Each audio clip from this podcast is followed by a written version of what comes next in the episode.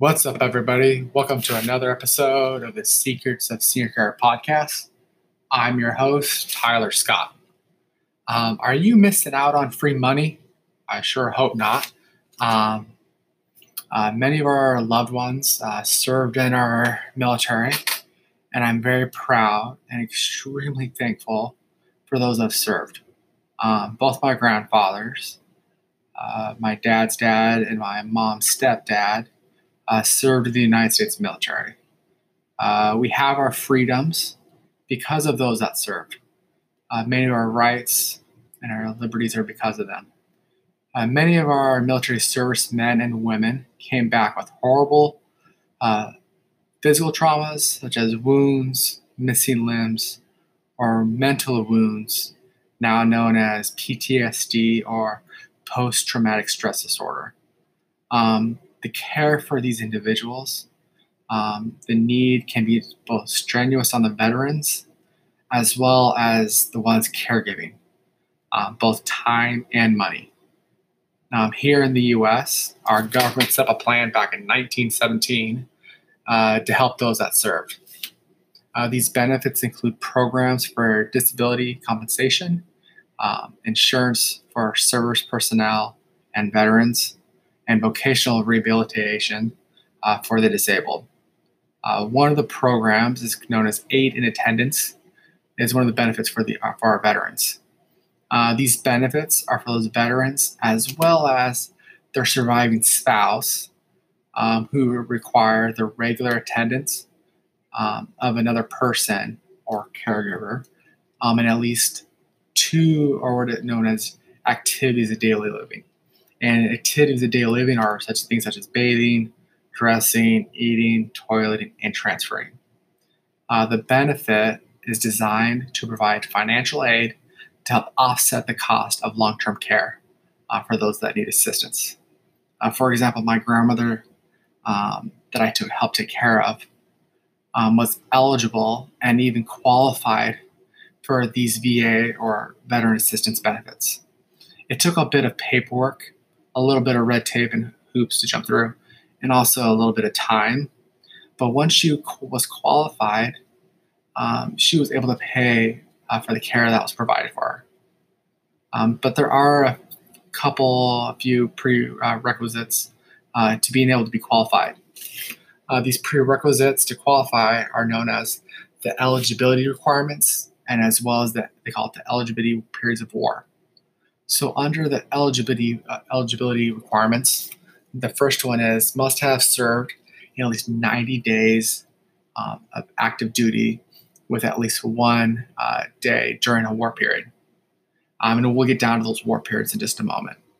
Uh, the second one is you must have anything other than a dishonorable discharge. Um, for a surviving spouse, uh, must have been married to the veteran at the time of his passing. Um, so, like if he got divorced and he was still living on, that doesn't count. Um, they must be uh, require the assistance of another person to perform some of the activities of daily living. As we mentioned, it needs at least two. Um, I always suggest to try to mark down as many as you can when talking to them. Uh, they must uh, meet income and countable assets criteria established by the veteran assistance and you must be at least 65 years old or older, or as they, they determine totally disabled. And as far as the eligible periods of war, um, it starts in World War II. And those World War II dates, which are important, are going to be December of 41 um, through December of 46. And it goes through a couple time periods as well as through 46 through uh, continuous service through 47. Uh, the second one is the Korean conflict. Um, that's from June of 50 to the end of January of 55. The next work uh, time period is the Vietnam era. And this Vietnam period goes from February of 61 and goes through May of 75. Um, there's a couple other little dates that may be inclusive such as the beginning of August 64 and ending of May of 75. Um, and the last one is the Persian Gulf. And the only dates they really they talk about is August of 90. Uh, and they say through date of prescribed by the presidential proclamation of war. And so the big question is what monies are allowed for this aid and attendance?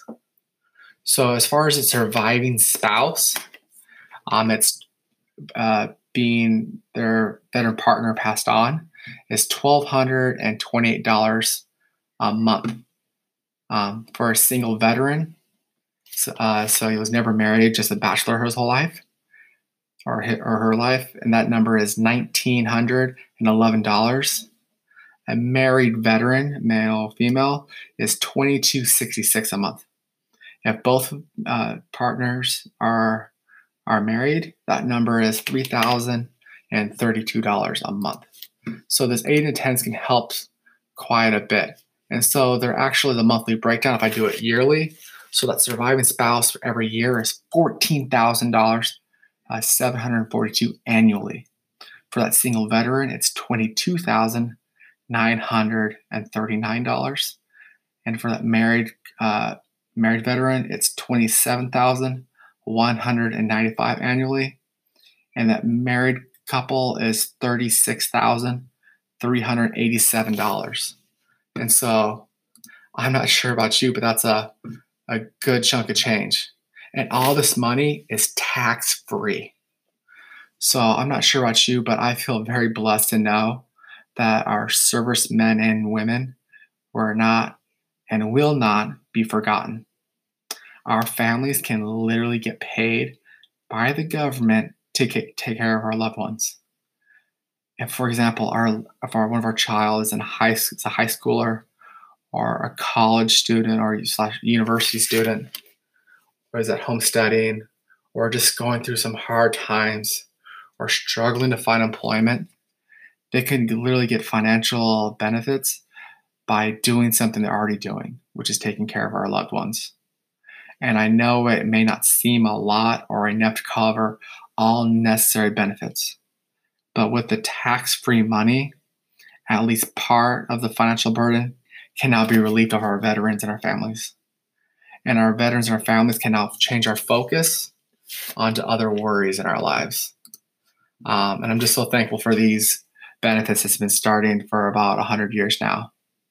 Um, thanks for listening to this episode of the of Senior Care podcast. I'm your host, Tyler Scott, and I'll see you on the next episode. Take care. Bye.